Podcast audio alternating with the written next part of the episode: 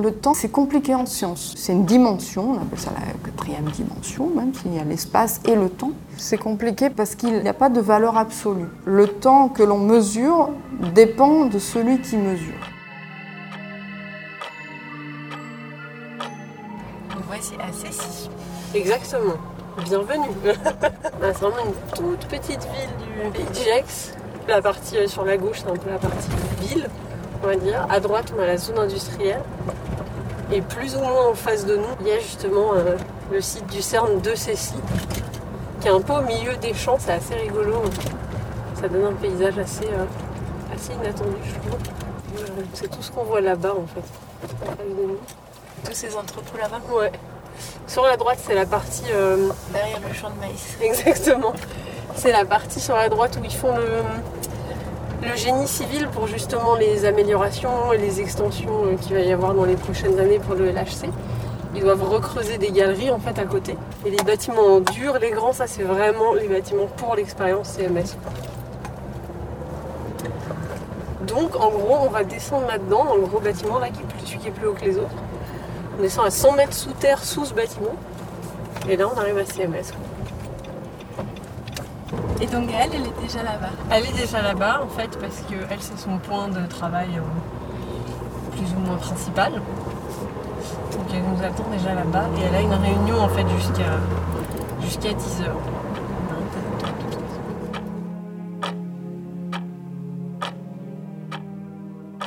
Le temps est-il constant partout dans l'univers, de l'infiniment grand à l'infiniment petit? Après avoir étudié les étoiles, Gaël Boudoul se concentre aujourd'hui sur les particules, les quarks, les muons, le boson de Higgs. La physicienne est chargée de recherche du CNRS de Lyon. Depuis 2004, elle est basée au CERN, sur le site de Cécy. Elle a contribué à la construction de l'un des quatre grands détecteurs de particules du LHC, le CMS. Elle est aujourd'hui en charge de sa supervision. CMS, elle nous l'expliquera plus tard. Le LHC, c'est le terme anglais pour nommer le grand collisionneur de Hadron, un tunnel circulaire de 27 km situé à la frontière franco-suisse, à 100 mètres sous terre. Ça va Ouais. Alors on va aller en bas peut-être, je pense d'abord. On va faire ça. What is the nature of gravity? Does the universe only have three dimensions of space, or are there more to find? Why did all the antimatter produced in the Big Bang disappear? Here at CERN, physicists from all over the world have come together to answer some of these challenging questions. CMS veut dire compact muon solénoïde. C'est un, un nom barbare, pas très poétique, malheureusement. On est des fois plus poète en science et là on n'a pas, l'a pas été. Mais euh, en gros, c'est un gros détecteur de particules et on dit compact parce qu'en fait, il est très ramassé. Il y a peu de, de- d'espace vide au, sein du détecteur. Donc il est compact et muon parce qu'en fait, il aime beaucoup détecter les particules qu'on appelle des muons. Et solénoïde, solénoïde, ça veut dire aimant. Et euh, parce qu'il est en fait composé, et c'est vraiment sa particularité d'un aimant extrêmement puissant, qui permet de courber les particules dans- au sein même de, de lui-même, de son détecteur, et du coup on peut les séparer et mieux les identifier. The Large Hadron Collider accelerates protons to nearly the velocity of light before colliding them inside the very heart of the CMS. The energy of the colliding protons transforms into matter, spraying particles in every direction. The CMS detector acts as a high speed camera, recording collisions 40 million times a second for further analysis. Allez, on va aller voir ça. Donc on, va avancer, ça y avoir un petit peu de bruit, parce qu'il y a la ventilation en fait du puits et de toutes les machines qui, a, qui servent à alimenter euh, le, détecteur. Donc on est un peu dans une. Donc on est encore en surface et on va s'approcher du, euh, du, euh, de, de la- de l'ascenseur où on va descendre donc euh, 100 mètres. Ici, c'est comme dans une mine. En fait, on a les mêmes contraintes qu'à l'intérieur d'une mine. C'est-à-dire qu'au fond, il faut qu'il y ait de la ventilation, il faut qu'il y ait des processus de sécurité. Nous, notre but, notre but, c'est de, de créer de la connaissance. Voilà, je crois que c'est pour résumer. Alors, on peut créer de la connaissance dans plein de domaines. Nous, on essaye de créer de la connaissance sur comment notre matière est agencée, comment elle se, de quoi elle se compose, est-ce que, comment elle interagit, etc.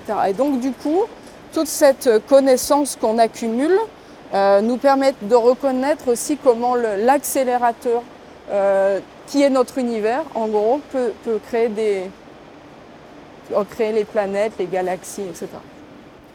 Donc on s'avance vers l'ascenseur, voilà, et on va nous donner euh, désormais des casques, puisque comme je vous ai dit, on est quand même euh, comme dans une mine, et, euh, et il nous faut donc des protections. On est sur un chantier aussi également, donc, euh, donc du coup il nous faut une protection Ah pour la tête.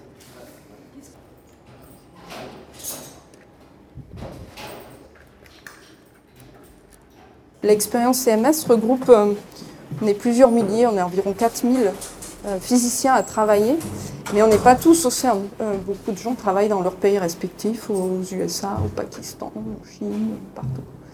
Et euh, moi, je suis venue parce que je suis euh, très impliquée sur le détecteur lui-même, donc il faut vraiment que je sois sur place.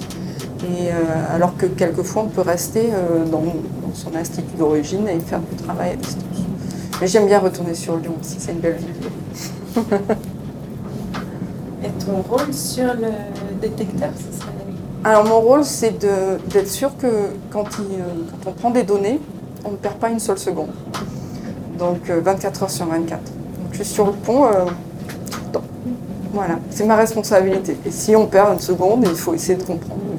Quand je dis une seconde, ça peut être quelques minutes, parfois c'est même quelques jours.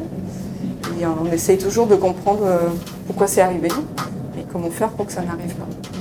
C'est souvent des petites choses. Alors ça ne veut pas dire que tout le détecteur s'arrête. hein. Souvent c'est peut-être une petite partie voilà, et qui ne nous empêche pas de prendre des données très correctes. Mais malgré tout, on essaye toujours. nous, on vise la perfection. Euh, donc, euh, à chaque fois, on essaye de faire. Donc ici, on rentre dans une salle avec un peu plus de bruit, parce qu'ici sont stockées en fait les, euh, les cartes d'électronique. Euh, ici, donc avec beaucoup de, beaucoup de câbleries, de fibres optiques qui viennent directement du détecteur et qui sont euh, branchées sur toutes ces grandes baies de cartes d'électronique. Ça nous sert pour une chose bien précise. On fait trop de collisions. On fait 40 millions de collisions par seconde. Et en fait, euh, pourquoi on fait ça? Parce qu'on cherche des événements très rares. Et donc, du coup, on est obligé de faire beaucoup, beaucoup de collisions. C'est comme avec un dé. Euh, si vous voulez avoir le 6, si vous tirez une fois, vous avez peu de chances d'avoir 6. Et depuis euh, 2004, où Ouais. tu es là, de combien de particules ont à peu près été découvertes? Alors, on a, on a essentiellement découvert une nouvelle particule qui est le boson de Higgs. Les autres, on les, on les mesure beaucoup, même si elles sont rares, elles ne sont pas nouvelles. Et on a, réussi à aussi créer des nouvelles particules qui sont très très instables, qui sont un agencement de, quarks, par exemple ce qu'on a appelé le pentaquark, où on ne savait pas si euh, cinq quarks ensemble pouvaient tenir euh, même un bref instant. Et en fait, on s'est aperçu que si. Donc, euh, c'est ce genre de choses qu'on essaie de, créer. Et ça nous apprend beaucoup tout ce qui est au début de l'univers, par exemple. Au début de l'univers, quand il y avait une espèce de soupe de quarks et gluons, c'est-à-dire qu'il n'y avait pas encore les étoiles, les planètes formées, on ne savait pas bien comment les quarks et les gluons interagissent. Donc c'est ici ce qu'on essaie de reproduire et de- du coup de comprendre un petit peu plus, d'avoir un élément plus dans l'histoire de l'univers. Et le boson de Higgs, si on doit l'expliquer? Alors le boson de Higgs, c'est euh, c'est en gros une particule qui nous aide beaucoup euh, parce qu'elle nous permet de dire pourquoi un, un- un proton c'est lourd, un muon c'est un peu moins lourd. Et euh, voilà, donc on dit ça, en gros ça donne la masse. Alors pour faire simple, c'est simplement la, euh, on vit dans un champ de Higgs. D'accord? Et ce champ de Higgs, il interagit plus ou moins avec les particules. C'est comme quand vous êtes dans une piscine, en gros. Si euh, vous avez des palmes, vous allez interagir plus avec l'eau que si vous êtes juste un, un simple bouchon. D'accord? Et donc les particules, si elles interagissent plus avec le champ de Higgs, elles vont avoir plus de mal à se déplacer. D'accord? C'est pareil que quand on est dans l'eau, euh, il y a des choses qui se déplacent plus ou moins facilement dans l'eau. Et en fait, euh, cette difficulté à se déplacer, nous, c'est ce qu'on appelle la masse.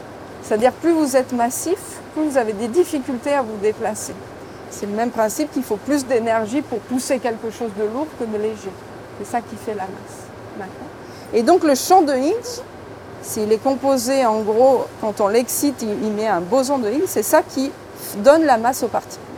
Donc s'il n'y avait pas eu ce champ de Higgs, cette particule associée, eh ben, on ne saurait toujours pas pourquoi les particules elles ont cette masse. Alors que maintenant on le sait. Et c'est des choses qui ont été prédites théoriquement. On dit, ouais, si euh, les particules, elles ont telle et telle masse, c'est parce qu'il existe un boson de Higgs. Mais on l'avait jamais vu. Là, on l'a mis en évidence. Donc ça permet d'asseoir la théorie, de dire, ben, tiens, ce qui a été prédit, c'était pas complètement euh, farfelu. Et tu te souviens du jour euh, de la découverte? Bien sûr. Ah, j'étais là. Alors nous, au, au- au LHC, il y a deux, deux expériences qui sont euh, très similaires, qui s'appellent CMS et l'autre qui s'appelle Atlas, qui sont distantes de 15 km, qui font la même science, enfin, les mêmes collisions. Et c'est trouvé que CMS et Atlas ont vu les mêmes choses.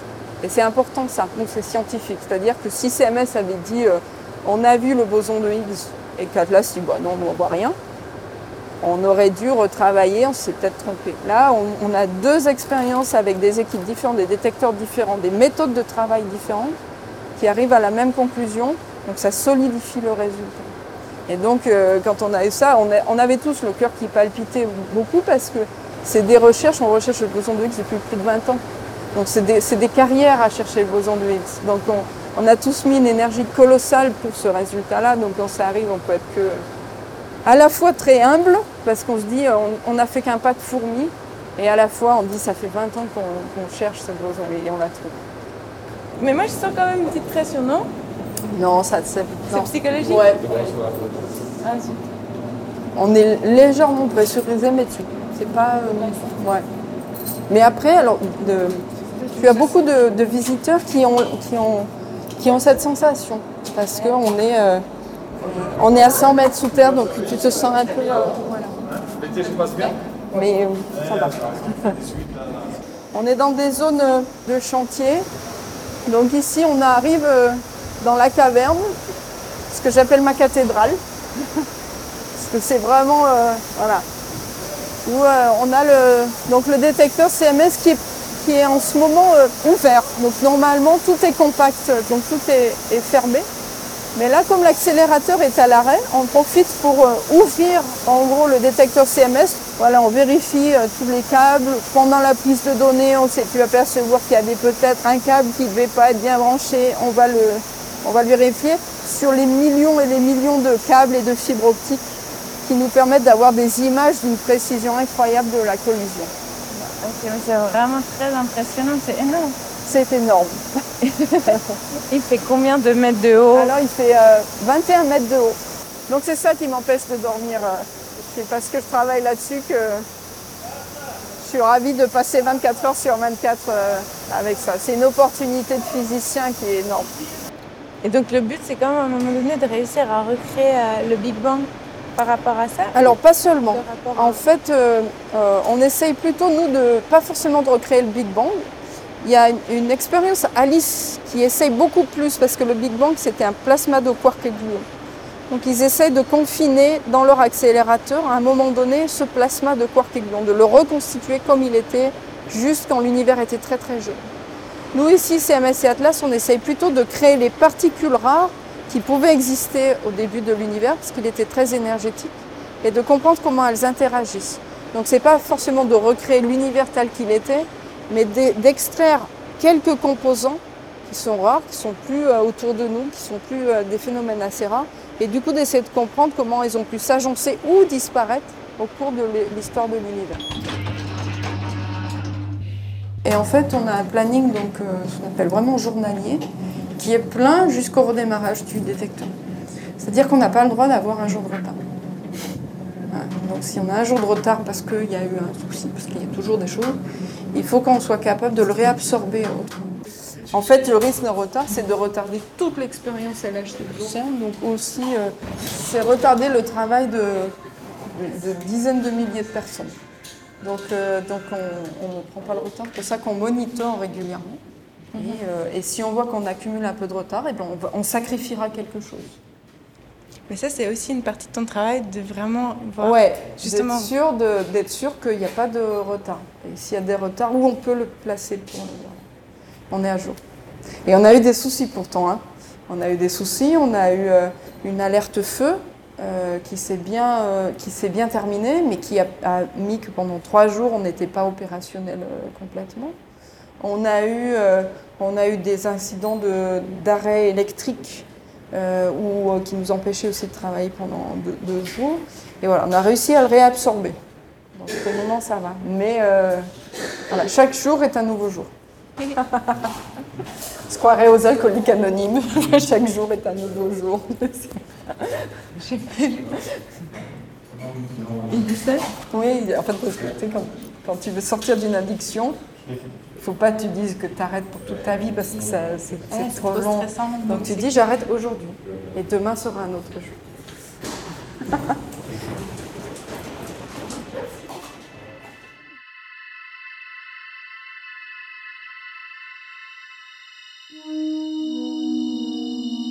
Le temps, c'est compliqué en science. C'est compliqué parce qu'il n'y a pas de valeur absolue. Le temps que l'on mesure dépend de celui qui mesure. Et donc, du coup, euh, c'est très compliqué de parler de temps. Alors, c'est une, une dimension, on appelle ça la quatrième dimension, même s'il y a l'espace et le temps. Et alors, pourquoi on appelle ça la quatrième dimension? Parce qu'on s'aperçoit que le temps et l'espace sont couplés.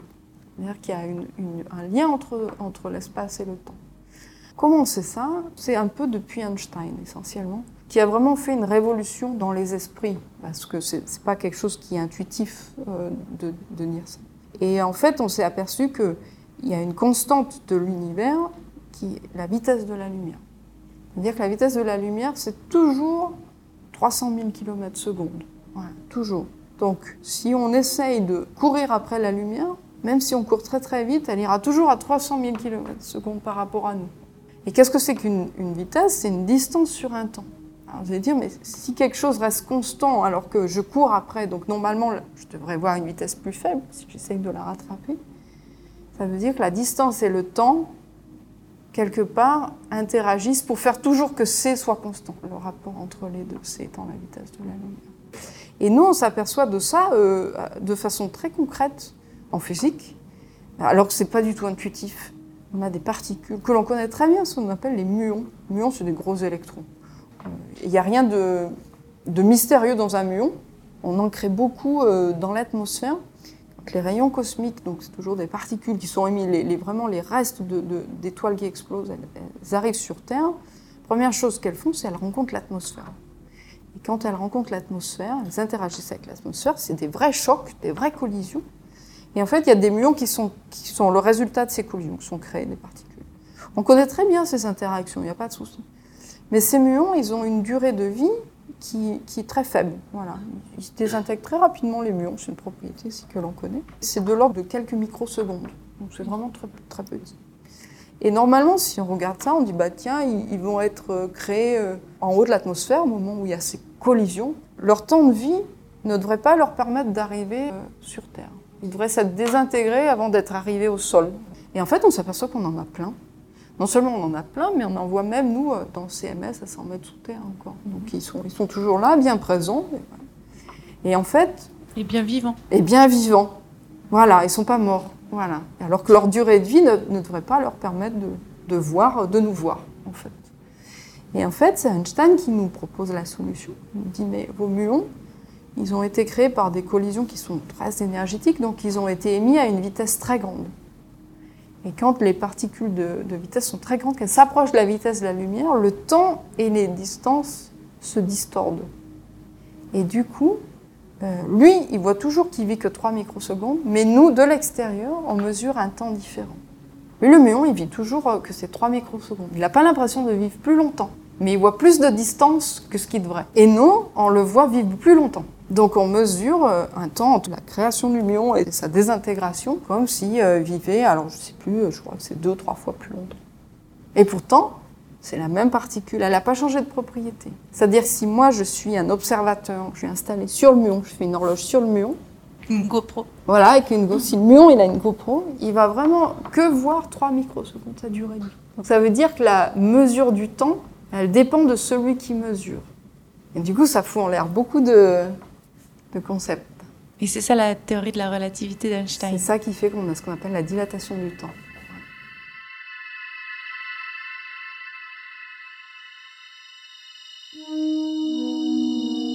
Et c'est ce qui se passe avec les gens qui vont dans l'espace déjà maintenant? Non, parce qu'on va pas, pas assez, assez loin. vite. Ah, pas assez vite. Voilà, il faut s'approcher des vitesses proches de la lumière pour que les effets commencent de distorsion, de dilatation du temps se fassent ressentir. Mais nous, on mesure ça régulièrement avec les particules qui ont justement des vitesses très bonnes. Mais alors, qu'est-ce que ça nous dit sur notre temps? On est fait de particules quand même. On est fait de particules, mais on va pas vite. On est fait de particules, mais nos particules, elles ont ma vitesse. Je bouge ma main, une particule de ma main, vont à une vitesse euh, qui est raisonnable par rapport à la vitesse de la lumière. Donc les effets de distorsion du temps ne sont pas sensibles à notre échelle. Il faut bien comprendre que l'univers, il a des échelles de grandeur de temps qui sont pas du tout celles de l'être humain. C'est-à-dire que l'univers est tellement grand que l'être humain ne peut pas s'imaginer. Les échelles de temps, c'est des milliards d'années, on ne peut pas s'imaginer. Ce pas des échelles humaines de temps.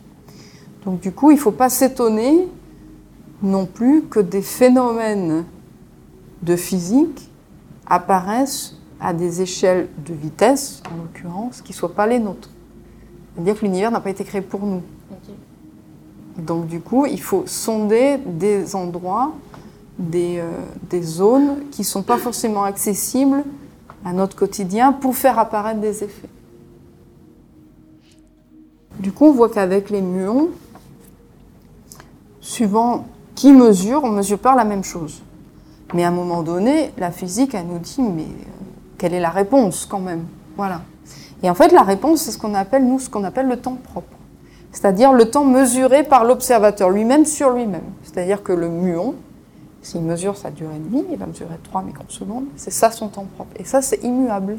Il peut aller à la vitesse zéro de l'escargot à la vitesse de 1. Il va toujours, lui, mesurer son temps propre de vie, qui est 3 microsecondes. D'accord? Mais si quelqu'un décide à l'extérieur de, de mesurer quoi que ce soit, alors là, ce temps sera différent. Donc il faut prendre ça en compte. Mais du coup, on a chacun notre temps propre. Notre temps propre, c'est nous qu'on mesure nous-mêmes. Donc euh, les temps propres coïncident avec les temps propres de tout le monde quand on est à des vitesses raisonnablement faibles. Donc ça, c'est bien. Du coup, ça permet d'avoir des rendez-vous, on peut s'accorder. Voilà, les gens ne sont pas... Euh, si on a rendez-vous à 10 heures, ça va être 10 heures pour tout le monde. Par contre, si on commence à, être dans des zones où les vitesses deviennent grandes, il faudra qu'on réfléchisse en faisant la conversion en temps propre. Parce qu'en gros, si, quelqu'un à Muon me dit j'ai rendez-vous à 10 heures avec toi, je vais dire oh là là, moi je suis un électron, j'ai deux fois moins vite que lui, le 10 heures va pas être le même que son 10 heures. Donc il faut que je, retransforme en son propre temps. Donc je dis oui, mais lui avec cette vitesse, voilà. Pour être sûr qu'à 10 heures, vous soyez au même endroit au même moment. Exactement.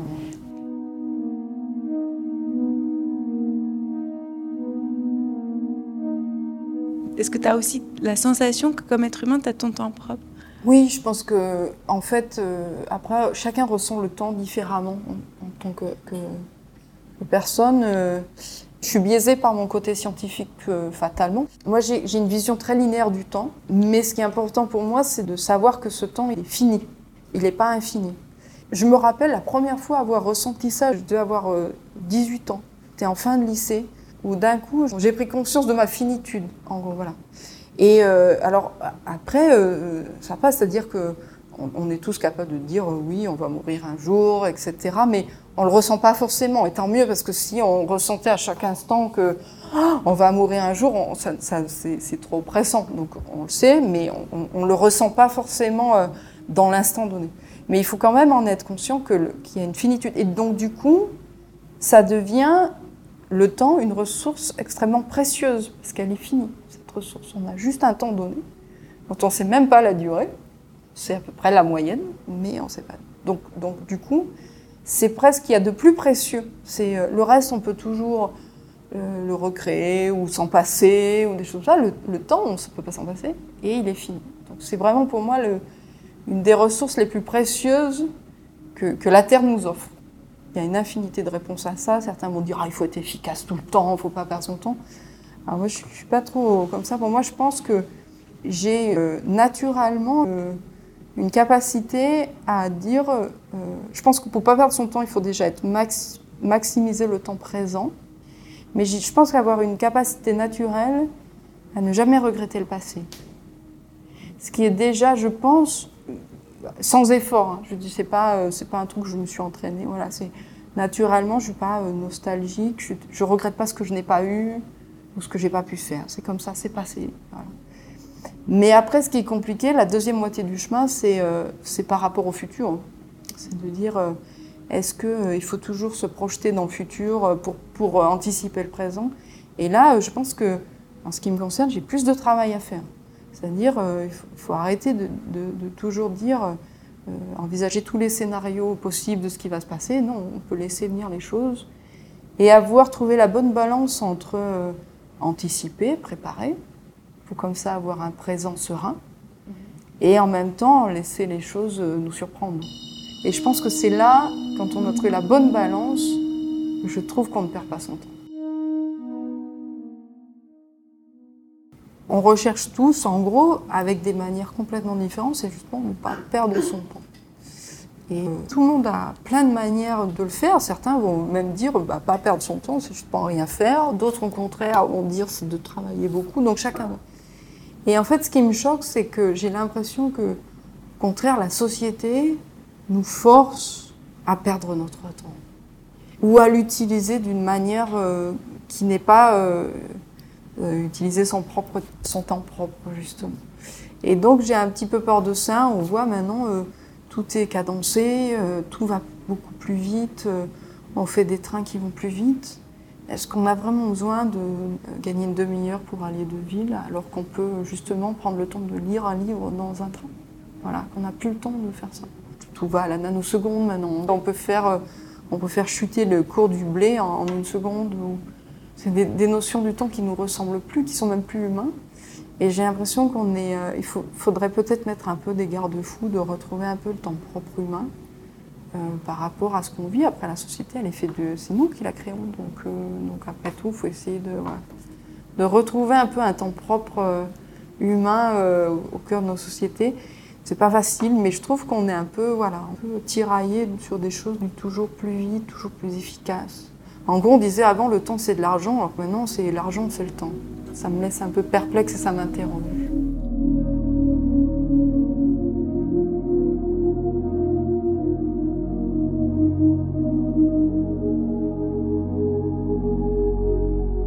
Donc pour toi, le temps, il existe Le temps existe, c'est même, euh, euh, j'ai presque envie de dire, c'est un capital. C'est un capital qui augmente.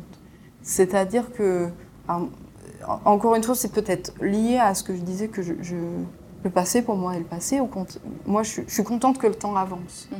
C'est-à-dire que je, me réjouis euh, que le temps avance parce que j'ai l'impression que mon capital augmente, mon capital de, de ressources. Mhm. Voilà. Et je sais que par ailleurs, le temps est notre allié. C'est-à-dire que le temps, il, il, efface beaucoup de choses, les aspérités. Des fois, on a juste un petit caillou dans la chaussure qui nous embête on attend et voilà, ça y est, le caillou il est parti, on l'a oublié même. Donc voilà, le temps, et je, trouve que c'est un allié, c'est quelque chose qui nous aide à, construire, c'est une ressource précieuse et il faut l'utiliser à bon escient, euh, voilà, et ça c'est pas forcément facile. Puis si on part du principe qu'il existe, il y a des gens qui doutent du fait qu'il passe. Ah moi je pense qu'il passe. Je pense que c'est même, euh, c'est même intéressant de regarder ce qui s'est passé faut pas oublier le passé. Au contraire, ça nous aide, ça nous aide pour le futur. Donc moi, je, au contraire, je vois donc ça vraiment quelque chose qui se déroule de façon linéaire. Alors on dit que le temps passe toujours de plus en plus vite. Euh, pour moi, c'est n'est pas la, question. Effectivement, quand on a 5 ans, on a l'impression que les vacances d'été sont, immenses, infinies. Mais c'est normal, deux mois euh, quand on a 5 ans, c'est une partie énorme de sa vie. Quoi. Alors que deux mois quand on a 50 ans, c'est une partie infime de sa vie. Donc je pense que le, temps se déroule linéairement. Il ne faut pas essayer de le retenir. C'est une cause perdue. C'est de l'énergie perdue. Il faut essayer de l'apprivoiser. Là, aujourd'hui, euh, au CMS, ta mission, c'est d'être un peu le maître du temps. Donc comment est-ce que ça s'articule dans la vie professionnelle, ce rapport au temps? Alors nous, dans CMS, on est tiraillé entre deux choses extrêmes. On est tiraillé par le fait que c'est des expériences qui demandent un temps euh, lors d'une carrière. Donc c'est-à-dire qu'on euh, travaille aujourd'hui pour des choses qui verront peut-être un résultat dans 10 ans, 15 ans, peut-être même après euh, que je sois retraité. Donc on est tiraillé entre ces deux, échelles de temps et, et c'est au quotidien. C'est-à-dire que aujourd'hui, je dois réfléchir pour dire mais est-ce qu'on ne peut pas améliorer les choses pour dans 10 ans? Et euh, il faut quand même qu'à la fin de la journée, le plan qui a été élaboré il y a quelques temps déjà dans le passé, ça plie. Donc c'est aussi ça qui fait le, le charme, c'est-à-dire que voilà, tous les jours on travaille pour le futur et en même temps le présent doit, doit s'effectuer. Donc c'est ça qui est, qui est très excitant, je trouve, euh, qui par contre euh, peut rapidement empiéter sur le temps privé. Voilà. Donc ça, il faut trouver aussi le bon équilibre euh, entre le temps professionnel, temps privé, sachant que je pense que quand on fait ce métier, on ne fait pas ce métier par hasard. On s'implique personnellement, fatalement et heureusement. Donc du coup, il faut juste trouver à un moment donné la bonne balance. Et en fait, elle se trouve naturellement parce que à un moment donné, on sent l'équilibre euh, arriver tout seul. Moi, j'app- j'apprends beaucoup des gens qui ont accumulé du temps d'expérience. Et c'est comme ça que quand on est jeune, on veut tout faire euh, tout tout de suite et, pas attendre. Et je pense que c'est très bien parce que ça permet d'a- d'apporter beaucoup de fougue. Mais après, on se aperçoit que c'est aussi une méthode qui ne va pas marcher euh, à long terme. Donc après, on dit, mais tiens, comment est-ce qu'il vaut mieux réagir ici? Attention, je favorise là beaucoup plus le temps présent plutôt que l'anticipation. C'est finalement au contact des autres, je trouve qu'on on- voilà, on, trouve, on, tire le meilleur de chacun d'entre nous autour de nous et pour former sa propre, euh, voilà, sa propre méthode qui euh, a des défauts, des qualités. Quelquefois, ça marche mieux que des moments, mais c'est pour ça que je dis encore que le temps est mon, est mon allié, parce que je sais que on s'améliore avec le temps. Voilà.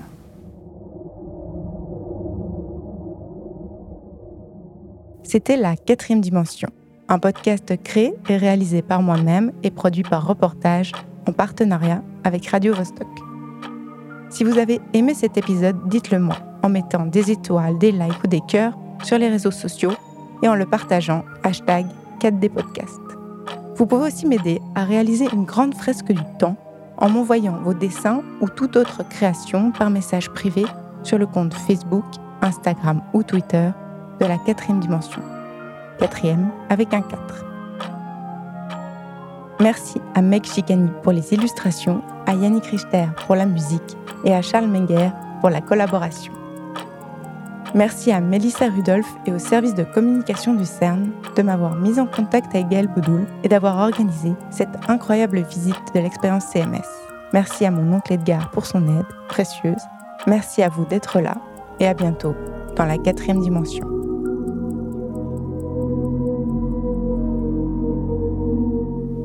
Et si tu devais le dessiner ou le représenter visuellement, le temps, à quoi est-ce qu'il ressemblerait? Euh, moi, je vois une accumulation. J'associe les distances, peut-être les volumes physiques, les distances. euh, voilà, c'est-à-dire que euh, le temps se déplace. Moi, je me déplace dans le temps. Donc, je me déplace comme si j'étais dans un volume. Et donc, si j'avais une visualisation, c'est peut-être comme une succession d'images et d'accumulation, en gros, de, ressources, de connaissances, de, sensations, voilà, qui sont là, comme une construction.